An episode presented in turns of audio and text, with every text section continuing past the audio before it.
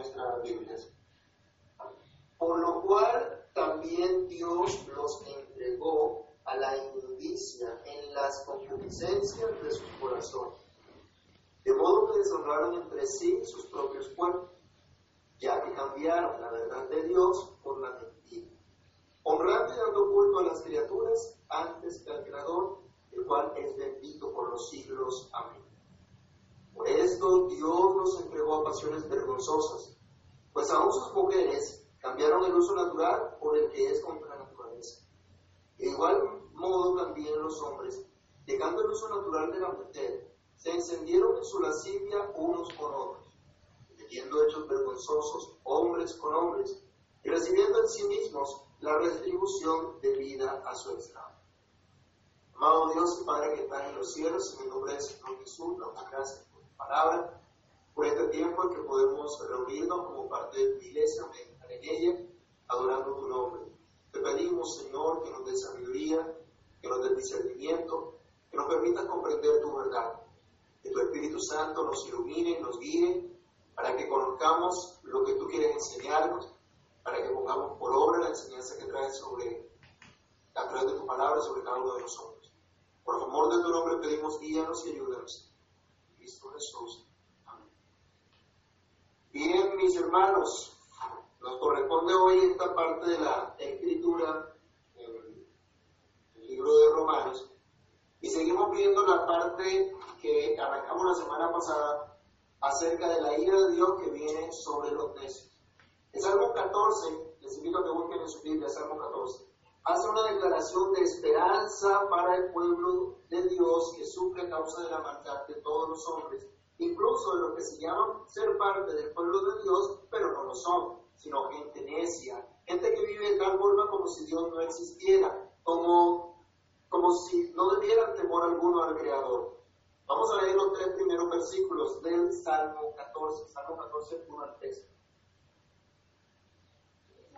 tu corazón, no hay Dios se han corrompido, hacen obras abominables. No hay quien las defienda. Jehová miró desde los cielos sobre los hijos de los hombres, para ver si había algún entendido que buscan a Dios. Todos se desviaron, aún se han corrompido. No hay quien haga lo bueno, no hay ni siquiera uno. Los tres primeros versos entonces de este salmo expresan la misma realidad que está exponiendo el apóstol Pablo, que va a exponer el apóstol Pablo que va a exponer el apóstol Pablo de, lo que estamos estudiando acá en este pasaje y en los pasajes siguientes. Y así como el salmista, el apóstol claro mostrar que Dios ha dejado a los necios.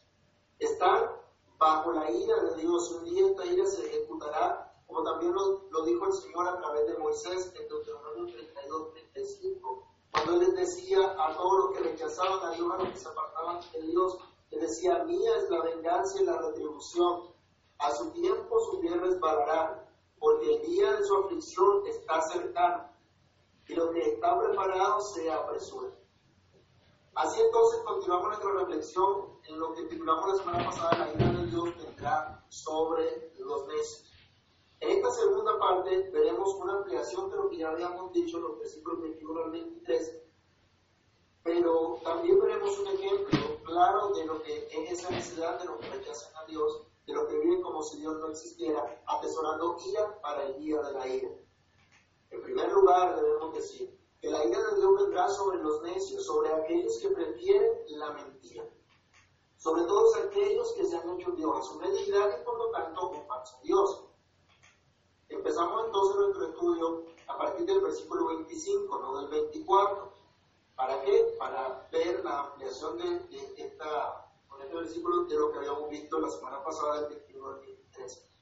Entonces los necios prefieren la mentira. Los necios prefieren la mentira de adorar a un falso Dios, de no adorar al Dios vivo y verdadero. Los necios no reconocen ni dan gracias al Dios único y verdadero, como hablábamos también, al único que existe por sí mismo, al único dador de vida, al único inmortal, aquel de quien el mismo Pablo, en medio de su discurso, tiene que hacer una pausa para adorarle sinceramente diciendo, el cual es bendito por los siglos. Amén. Otra vez, versículo 25. Ya que cambiaron la verdad de Dios por la mentira, honrando y dando culto a las criaturas antes que al Creador. Y dice, Pablo, el cual es bendito por los siglos. Amén. Es una característica del apóstol Pablo en, sus escritos, también en sus cartas, entrar con una doxología, hablar, a, hablar exaltando, reconociendo a Dios, adorando a Dios en medio de lo que está escribiendo. Miren la necesidad, hermanos, de dejar a que, la, la necesidad, perdón, miren la, la necesidad de aquellos que dejan a Dios. Miren la necesidad, la necesidad de aquel que deja a Dios. Perdón, hermanos, es que acá está moviendo la cámara, entonces, no, la Es una necesidad de dejar a Dios y Dios es bendito para siempre. Y esto nunca va a dejar de ser verdad por más que el hombre necio diga Dios ha muerto. Dios es el único que realmente vive para siempre, el único digno de suprema adoración, el único ante quien toda rodilla se debe doblar y ante quien toda la tierra debe inclinar. Vayamos a primer, primera carta de Timoteo, capítulo 6, del versículo 14 al versículo 16. Primera carta del apóstol Pablo a Timoteo, capítulo 6, del versículo 14 al 16. A Timoteo se le dice que guardes el mandamiento sin mácula ni reprensión hasta la aparición de nuestro Señor Jesucristo, el cual a su tiempo mostrará el bienaventurado y solo soberano, Rey de reyes y Señor de señores, el único que tiene inmortalidad, que habita en luz inaccesible a quien ninguno de los hombres ha visto ni puede ver, al cual sea la honra y el imperio sempiterno. Amén. Pablo adora, exalta al Señor y reconoce que Él es el único que tiene vida en sí mismo, que puede dar vida. Así que qué necio, qué tonto es adorar a un Dios falso. Qué necio es dejar de adorar al Dios vivo y verdadero. Ya no lo había dicho el apóstol, que pretendiendo ser sabios, se hicieron necios. En sus diálogos internos, en sus razonamientos internos. Y esto es lo que hace todo aquel que cambia la verdad, que cambia a Dios, que es la verdad. ¿Recuerdan al Señor Jesús diciendo yo soy el camino y la verdad y la vida? Cambian al que es la verdad por la mentira. No honran al que es glorioso al que es el verdadero Dios, sino que honran o adoran a las criaturas. ¿Y qué son esas criaturas afectadas por el pecado? El salmista nos dice allá en el Salmo 62, versículo 9, por cierto, vanidad son los hijos de los hombres, mentira los hijos del varón, pesándolos a todos igualmente en la balanza, serán menos que nada. Esto es precisamente lo que el hombre adora lo que es vano, lo que pronto desaparece, lo que es mentira, lo que es menos que nada. Esta necesidad es denunciada también por el profeta Isaías. Vamos a Isaías capítulo 44. Isaías capítulo 44, donde Dios reprende al pueblo que comete idolatría y les deja ver la necedad de tal acción. Isaías capítulo 44, del versículo 9 en adelante, nos dice la palabra del Señor. Los formadores de imágenes de talla, todos ellos son vanidad, y lo más precioso de ellos para nada es útil. Y ellos mismos son testigos para su confusión de que los ídolos no ven ni entienden.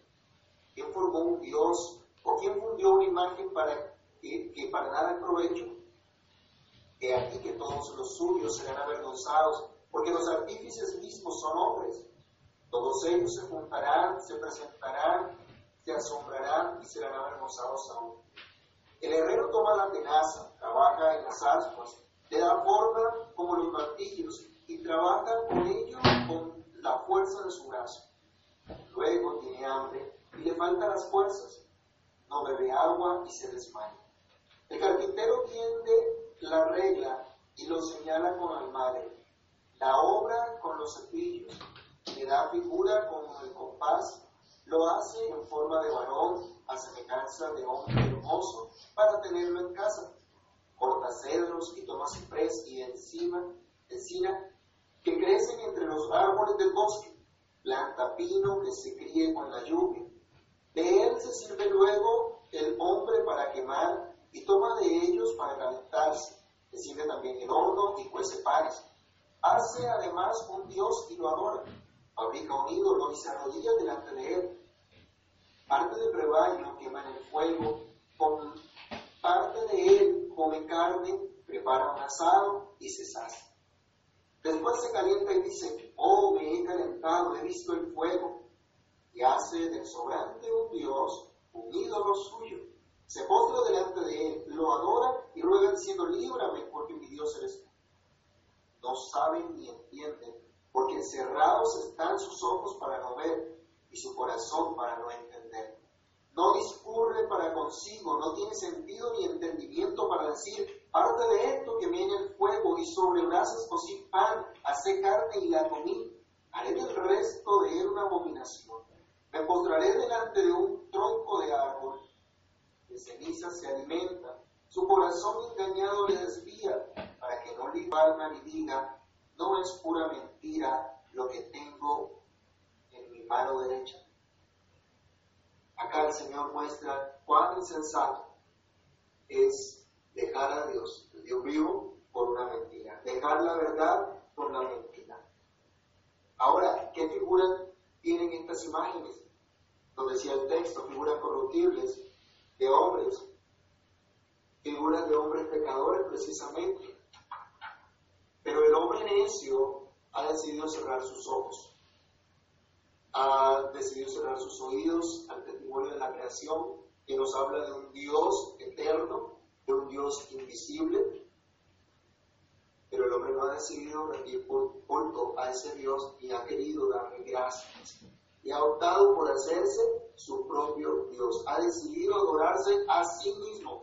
¿Se acuerdan qué fue lo que hizo Daniel finalmente? Ellos querían ser como Dios y desobedecieron al mandamiento de Dios y creyeron que iban a ser un Dios ellos también. Y esa misma mentira la ha mantenido Satanás a lo largo de la historia de la humanidad. Así lo ha hecho incluso, lo hizo incluso durante la encarnación del Señor Jesucristo, aunque fue restringida su maldad y su engaño para que se pueda ser anunciado el Evangelio a todas las naciones.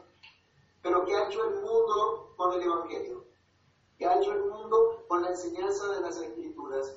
¿Qué hicieron las naciones donde Pablo predicó el Evangelio? ¿Se ha preguntado usted de pronto, en toda Asia donde Pablo habló, en esa reunión, en esa, esa parte de Europa de Asia donde Pablo llegó con el Evangelio, donde hizo un gran trabajo misionero que hay día de hoy? ¿Qué hicieron las naciones donde la reforma creció y se convirtieron en centros de, de un renacer de la fe, de un verdadero avivamiento, de un volver a las escrituras? ¿Qué pasó con las naciones formadas bajo principios cristianos? Han sacado a Dios de sus vidas, de sus hogares, de sus escuelas, de sus universidades, de la sociedad civil, y solo se deleitan en la mentira.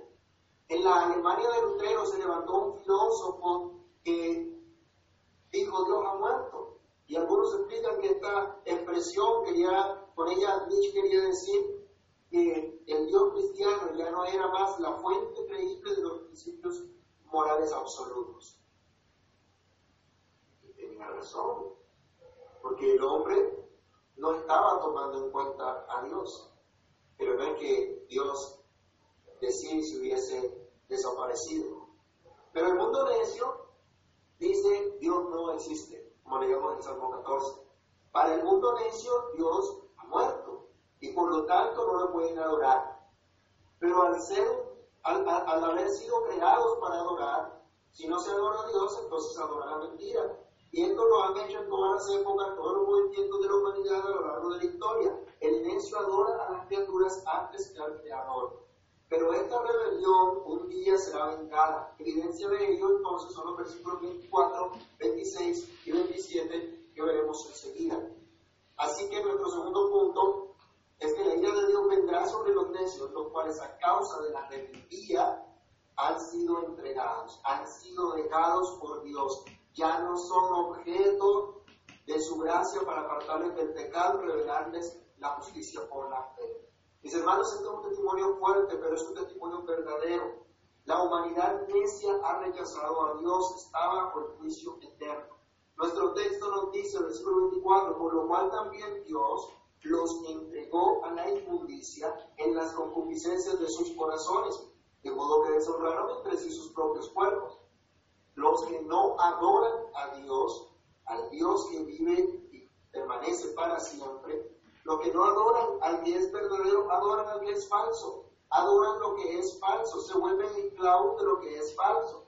Y su castigo aquí y ahora es una señal de su castigo eterno. Han sido dejados por Dios para que actúen de esa manera. Han sido dejados por Dios en sus malos deseos, a sus propios malos deseos. Dios los deja seguir en sus inclinaciones pecaminosas al punto de convertirse en esclavos de la misma.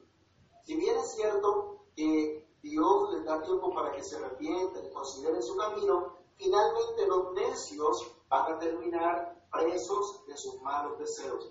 Vayamos a Génesis capítulo 4, verso 7. Génesis 4, 7.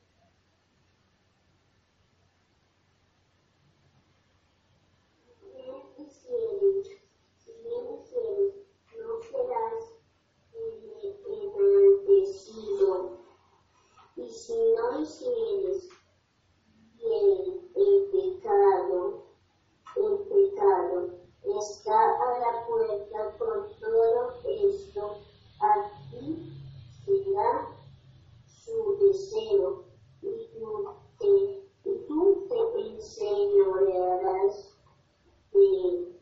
Caín fue confrontado por Dios después que mató a su hermano. Pero no tenemos evidencia en la Biblia de un arrepentimiento de Caín. En la iglesia de Tiatira, Apocalipsis 2, del 20 al 23, encontramos a una mujer que se llamaba profetisa y promovía la fornicación dentro de la iglesia. El Señor le había dado tiempo de arrepentirse, pero ella no había querido hacerlo. Llamaba profetisa. Imagínense. Resulta este caso muy significativo y terrible, porque gente que decía ser creyente pretendía adorar a Dios de acuerdo a las costumbres paganas de su tiempo. Una costumbre pagana era la prostitución sagrada en aquella época, en donde hacían templos donde iban y se prostituían tanto hombres como mujeres, ofreciendo supuestamente un tributo a Dios. Hoy nos parece a nosotros eso terrible, pero más terrible que esa, ese, ese pensamiento estuviese infiltrado, estuviese metido en la iglesia. Y el Señor reprende a la gente de la iglesia de Antira diciéndole, eh, tengo contra ti que permites esto. Que esta mujer enseñe a mis siervos a fornicar y a comer lo sacrificado a los ídolos. Esto era una plena inmundicia disfrazada con algo de misticismo. Una práctica muy antigua, por cierto, que también implementaba la sociedad, eh, había implementado no solo la sociedad del primer siglo, sino en, muchos siglos anteriores también. Hoy los defensores de la ideología de género acuden a esas prácticas antiguas para reivindicar sus posiciones acerca de las prácticas sexuales diversas o la orientación sexual diversa o el ejercicio libre de la sexualidad. Y argumentan que, por ejemplo, para estas sociedades antiguas, dichas prácticas de la prostitución sagrada no eran consideradas pecaminosas. La gente no lo veía como pecaminoso, era normal. De hecho, hasta se veían a estas mujeres prostitutas sagradas, entre comillas, como mujeres empoderadas. Es lo que dicen acá hoy estos discursos. Mujeres con, con fuerza. Y que esta práctica comenzó a verse pecaminosa desde que el cristianismo comenzó a tener influencia en la sociedad. O sea que ya ustedes pueden ver cuál es el enemigo de estos necios contemporáneos del.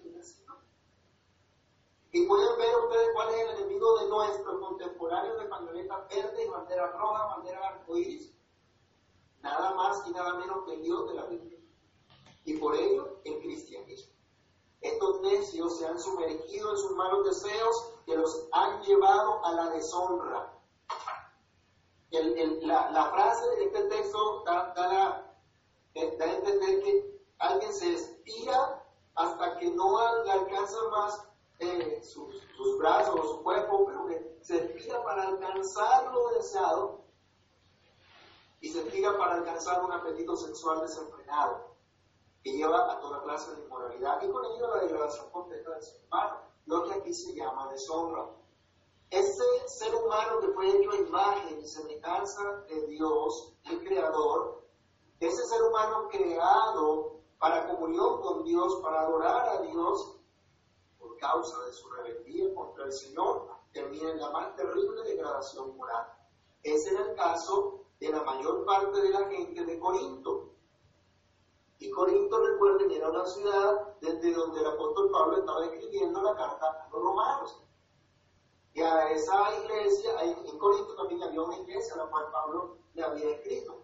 Pero en esa ciudad era característico este tipo de prácticas, de inmoralidad, al punto que algunos decían corintizar, eh, hablaban ese término de corintizar como alguien como degradarse moralmente. Había un templo muy, muy famoso en Corinto donde existían prostitutas sagradas que pensaban que ofrecían un tributo a la divinidad teniendo relaciones sexuales fuera del matrimonio porque supuestamente estaban en un templo consagrado a una divinidad. Los que promueven la promiscuidad del día de hoy hablan de practicar sexo seguro. Se engañan y engañan a los demás pensando que no le están destruyendo la vida a nadie, que no están dañando a nadie con sus prácticas y que cada quien es libre de hacer con su cuerpo lo que le plazca.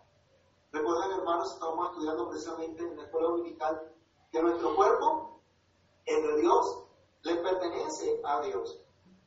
Pero al cambiar a Dios por la mentira, el hombre en eso llega a deshonrar incluso su propio cuerpo. Cuerpo que le fue dado por Dios para glorificarle y ser de un verdadero templo santo. Por ejemplo, 1 Corintios 6, 19. El apóstol Pablo llama la atención a la iglesia en contra de estas prácticas y para que ellos reconozcan lo que son, lo que su cuerpo es, su vida entera para Dios.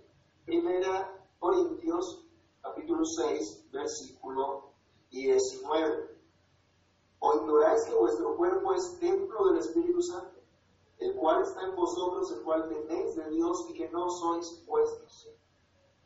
Nuestra vida le pertenece a Dios. La dignidad que Dios ha dado al ser humano es totalmente degradada por medio de las prácticas inmorales en las cuales cae todo aquel que se revela contra Dios.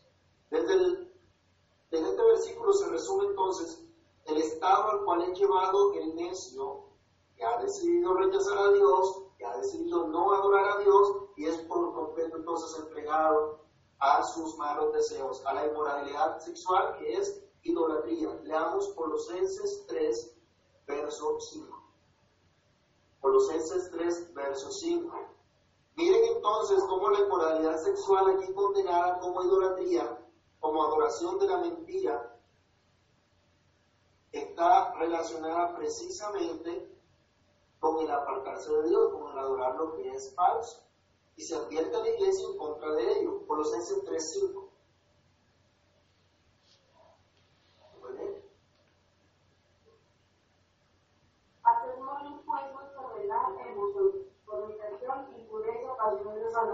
malos deseos y ¿Cómo llama Dios entonces esto?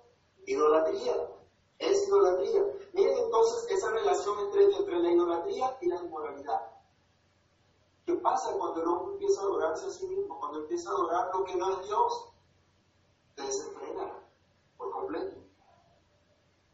Dios ha manifestado su eterno poder y deidad a través de toda la creación, pero el hombre necio no ha querido honrarlo ni darle gracias y en su lugar adora a otro Dios, se adora incluso a sí mismo. Ha considerado prudente la rienda suelta a todos sus impulsos pecaminosos, manchando y denigrando lo que Dios ha hecho santo, hermoso, dentro de la relación matrimonial. La inmoralidad sexual es evidencia de la necesidad, de la necedad que hay en el hombre, de la necedad que hay en la humanidad sin Dios, y aquellos que prefieren la mentira en lugar de la verdad. Y una manifestación de tal inmoralidad se manifiesta en los versículos 26 y 27 que constituyen nuestra tercera reflexión y es la práctica homosexual es un ejemplo de rebeldía y de necedad. Este es nuestro tercer punto. la ira de Dios viene sobre los necios que, caen en, el rechazo de Dios y están viendo suelta a toda clase de inmoralidad. Entre ellas, un ejemplo de esa inmoralidad es la práctica homosexual.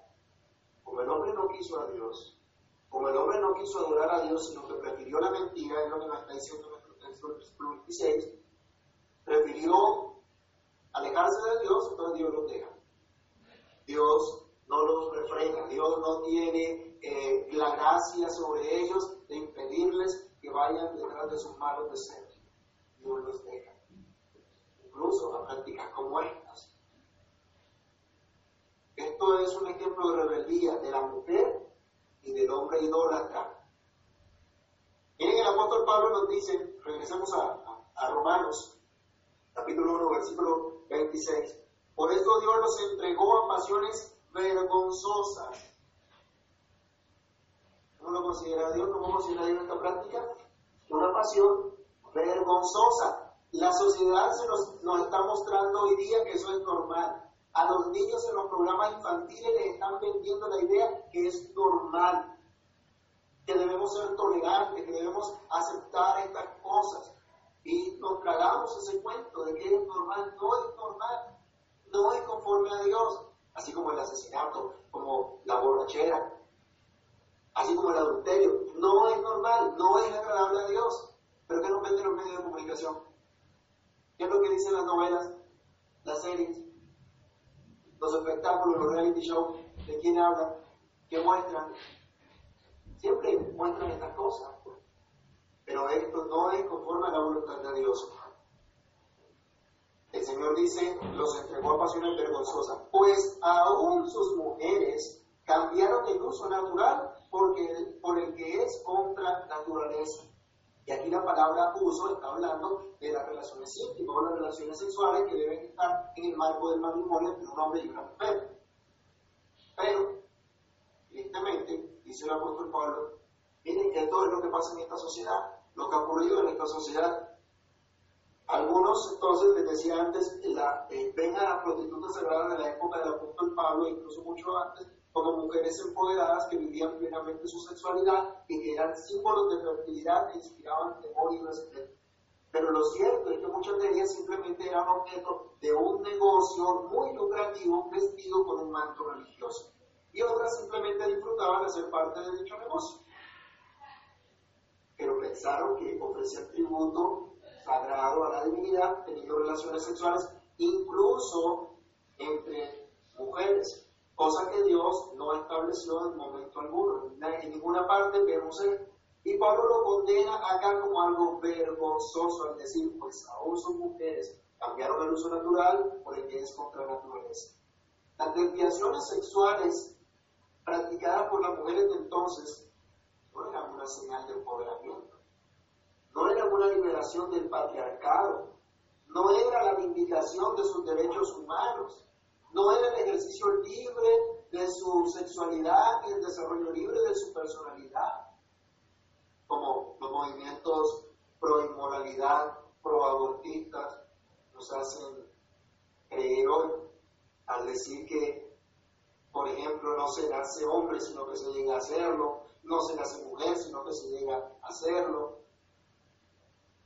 Han vestido todo esto, han traído una cantidad de mentiras alrededor de todo eso.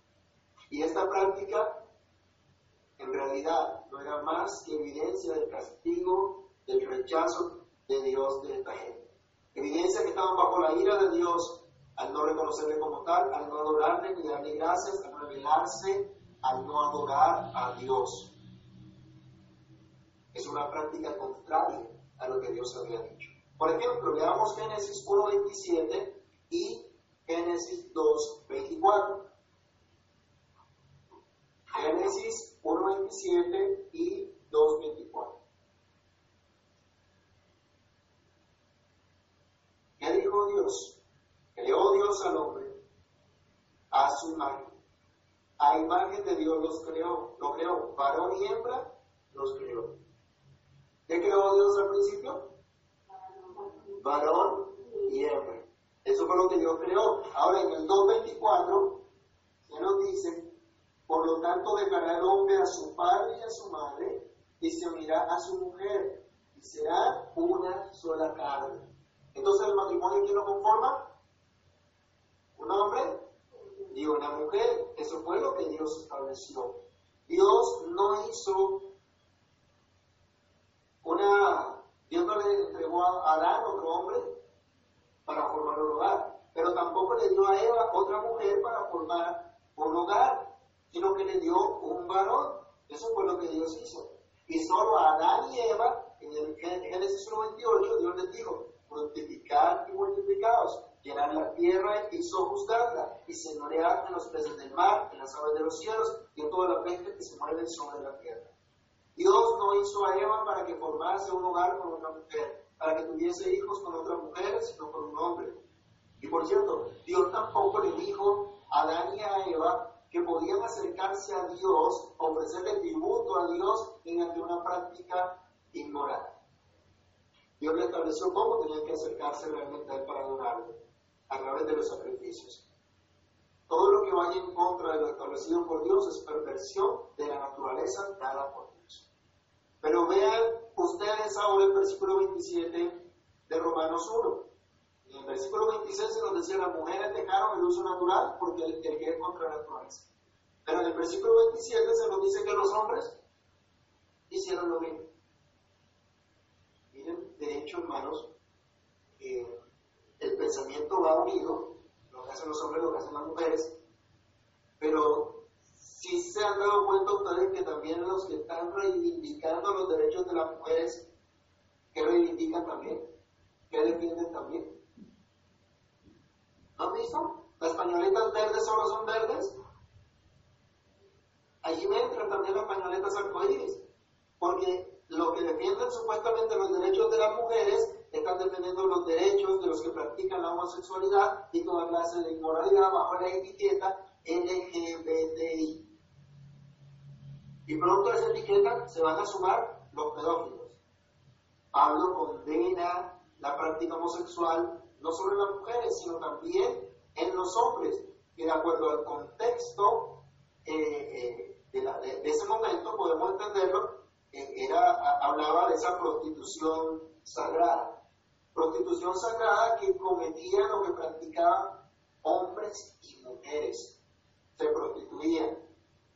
Y había cualquier cantidad de desenfreno. Versículo 27. De igual modo también los hombres, dejando el uso natural de la mujer, se encendieron en su lascivia unos con otros, cometiendo hechos vergonzosos hombres con hombres, y recibiendo en sí mismo la retribución de vida a su extravío. No solo la, hombres y mujeres que practicaban la prostitución sagrada, practicaban esta, eh, el homosexualismo. Incluso algunos filósofos considerados como sabios, practicaban también homosexualidad. Eso para ellos era algo eh, normal. Pero lo cierto es que esto era una práctica degradante para el ser humano. El texto nos dice, se encendieron en su lascivia unos con otros, cometieron hechos vergonzosos hombres con hombres. Y esto nos dice que el santo deseo reservado para el matrimonio entre un hombre y una mujer que Dios estableció fue pervertido al punto de generar una, una pasión esclavizante a modo de una llama que, se, que no se puede apagar y que conduce a toda práctica sexual corrompida, que le quita el honor, la dignidad al cuerpo humano, dignidad que Dios había dado. Recuerden, Dios nos hizo a su imagen y semejanza. Y nuestra vida, nuestro cuerpo, todo nuestro ser es digno, recibe dignidad de parte de Dios por el hecho de ser eh, constituidos a imagen y semejanza de Dios. Pero no solo el cuerpo físico, el alma completa de las personas que practican cualquier inmoralidad se ve afectada, los conduce a la destrucción. Esa es la sentencia divina para aquellos que se han creído que tienen derecho de hacer con su vida lo que les place, con su cuerpo lo que les place. Incluso aquellos que no piensan que están ofendiendo a Dios. o incluso los que se levantan violentamente cuando se señala esta práctica. Génesis 19, del 4 al 9, nos narra una historia de un hombre que vivía en, una, en un lugar donde la práctica de la sodomía era común, donde la práctica homosexual era común. Estos hombres creyeron que los ángeles que habían llegado a sacar a Dios de su casa eran, eran hombres también. Y los llaman y piden que los saquen porque quieren, quieren eh, eh, conocerlos. Y acuérdense que en ese contexto conocerlos eh, habla de tener relación íntima, tener relación sexual. Y luego les dice, no hagan esto. Y la respuesta de ellos, este extranjero viene a convertirse en juez nuestro, ¿quién lo, lo puso por juez nuestro? ¿Y qué dice una persona que está esclavizada de una inmoralidad sexual y se le dice que el Señor aborrece tal cosa? La gran mayoría no va a bajar la cabeza y decir, tiene razón, me arrepiento. ¿Qué es lo que dicen? Ustedes son unos intolerantes. Y eso es lo que nos van a decir a nosotros también. Pero el libertinaje de estos necios no es más que una cruel esclavitud de sus propios malos deseos, que les degrada y que les destruye. Esta es una práctica que conduce a la ira divina. Vayamos a Levítico capítulo 18, versículo 22. Dios ha decretado la sentencia para quienes practican una inmoralidad como esta. Cualquier tipo de inmoralidad, acá estamos viendo solamente el ejemplo de la práctica homosexual que nos hablan estos versículos, pero por extensión, cualquier clase de inmoralidad, adulterio, pornografía, lo que sea, está condenado por Dios. Levítico 18, 22. ¿A la tienen? No te serás con varón, como con mujer esa abominación a Dios de esta práctica en Deuteronomio 23, del versículo 17 al 18, el Señor también advierte, Deuteronomio 23, del 17 al 18, no haya ramera entre las hijas de Israel, ni haya sodomita, en este caso homosexual, entre los hijos de Israel. No traerán la paga de una ramera ni el precio de un perro a la casa de Jehová tu Dios por ningún voto, porque abominación es a Jehová tu Dios tanto lo uno como lo otro. Es decir, que si ellos pensaban en la prostitución sagrada como una forma de agradar a Dios, ¿qué les, decía Dios? No es aceptable. Es aborrecible delante de Dios. Dios ya lo había condenado. Y en 1 Corintios capítulo 6, del 9 al 10, el apóstol Pablo también hablando a la iglesia, les advierte sobre estas prácticas, que eran muy comunes en esa ciudad donde había plantado una iglesia. Y por cierto, hermanos, hago un paréntesis aquí, porque todo el mundo practique algo no quiere decir que sea normal, que sea agradable a Dios. Porque se haya generalizado una práctica pecaminosa no quiere decir que nosotros podemos hacerlo también. A eso no nos llama el Señor. 1 Corintios 6, versículos 9 y 10. ¿No sabéis que los injustos no heredarán el reino de Dios? No erréis, ni los fornicarios, ni los idólatras, ni los adúlteros, ni los afeminados, ni los que se echan con varones, ni los ladrones, ni los avaros, ni los borrachos, ni los maldicientes, ni los estafadores heredarán reino de Dios. Así que el día del juicio se va a ejecutar el ardor de la ira de Dios contra los necios que han vivido en toda clase de inmoralidad, que han vivido realmente en idolatría. Pero desde ya la sentencia se observa. Están detrás de sus malos deseos. Están esclavos de sus pasiones desenfrenadas. Y lo peor de todo es que sus conciencias en el fondo les dicen que está mal lo que están haciendo pero no hacen caso. A sus pasiones desenfrenadas. En Salmo 14, que habíamos leído al principio, el siguiente versículo, el versículo 4, decía, no conocen, no tienen entendimiento, no tienen discernimiento lo que hacen el mal. Realmente saben que están haciendo mal, saben que están actuando mal, pero no van a cosechar nada bueno. Eso lo saben. La historia misma lo ha demostrado. Un comentarista nos dice que uno de los frutos de esta práctica en las personas son una conciencia sucia, insomnio, tensión emocional, depresión y cualquier otra cosa también, y médicamente enfermedades del cuerpo. ¿Sí? Cuando hay cierta tensión eh, eh, emocional, eso lo va a reflejar el cuerpo también. Pero en lugar de reconocer esto, los que practican esta clase de inmoralidad culpan a una sociedad intolerante, culpan al odio de los hombres por las mujeres, culpan al odio por los homosexuales, culpan al odio del patriarcado, culpan al odio de las clases opresoras. Y un sinfín de otras. Sobre estos, la ira de Dios vendrá con todo su furor. No será una pandemia como el coronavirus, no será un terremoto que cause que venga como ira de Dios sobre ellos, aunque a más de uno les cause favor.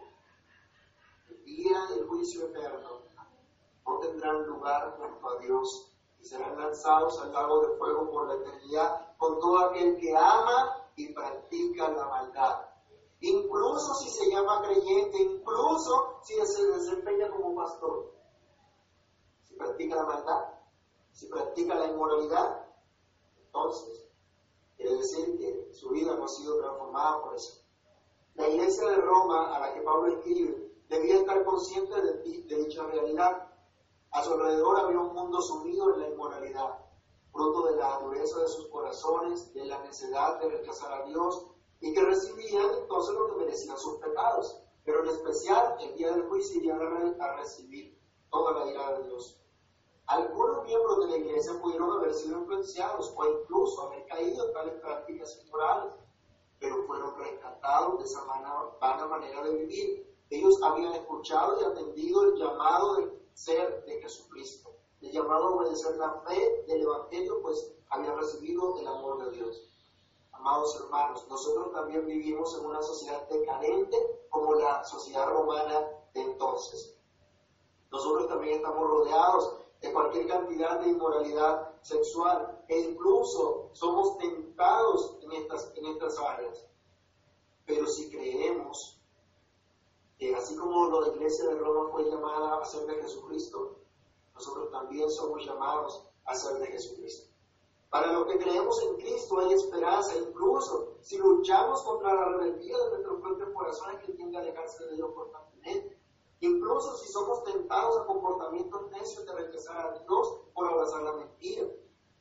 La ira de Dios no vendrá sobre nosotros que creemos en Cristo, porque sabemos que Él pagó por nuestros pecados en la cruz, llevó nuestra necedad, llevó la ira, el juicio de Dios sobre Él. Así que no hay ira para nosotros si creemos en Él. Pero si creemos que Cristo pagó en la cruz, también debemos creer que con Cristo también estamos nosotros crucificados. Y como el apóstol Pablo debemos decir también, ya no vivo yo, sino que Cristo vive en mí. Y lo que ahora vivo en la carne, en mi vida natural, en mi vida aquí en la tierra, lo vivo en la fe el Hijo de Dios, el cual en amor se entregó a sí mismo por los que son de Cristo, han crucificado la carne con sus pasiones. Así que, hermanos, nos pertenecemos, no nos pertenecemos a nosotros, le pertenecemos a Cristo en alma y cuerpo. Vives así, como uno que está crucificado con Cristo, como uno que le pertenece a Cristo para ti entonces hay esperanza.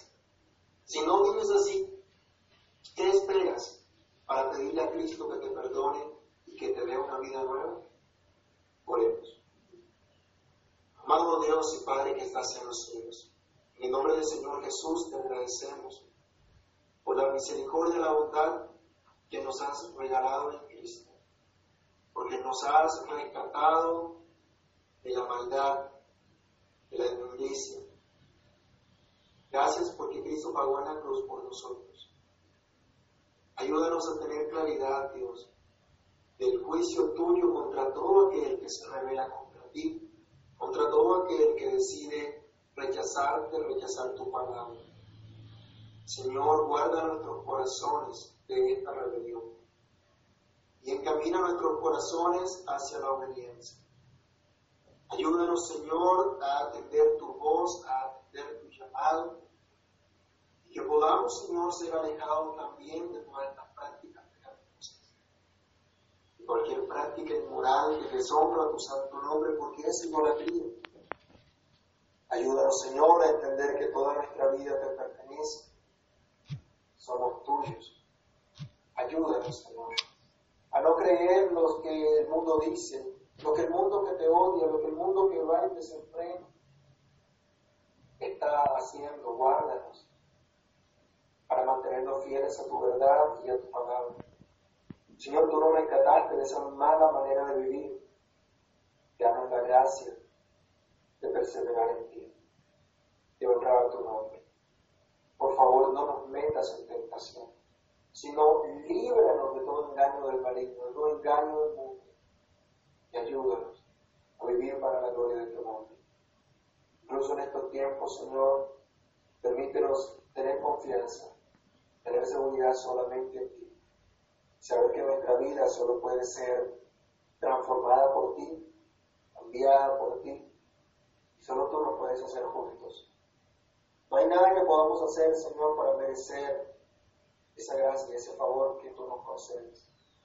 Pero al recibirla, ayúdanos, Señor, a vivir en consecuencia, en agradecimiento, honrando tu nombre, creyendo lo que tú dices y no lo que el mundo enseña. En el nombre de Jesús oramos, te damos muchas gracias. Amén y amén.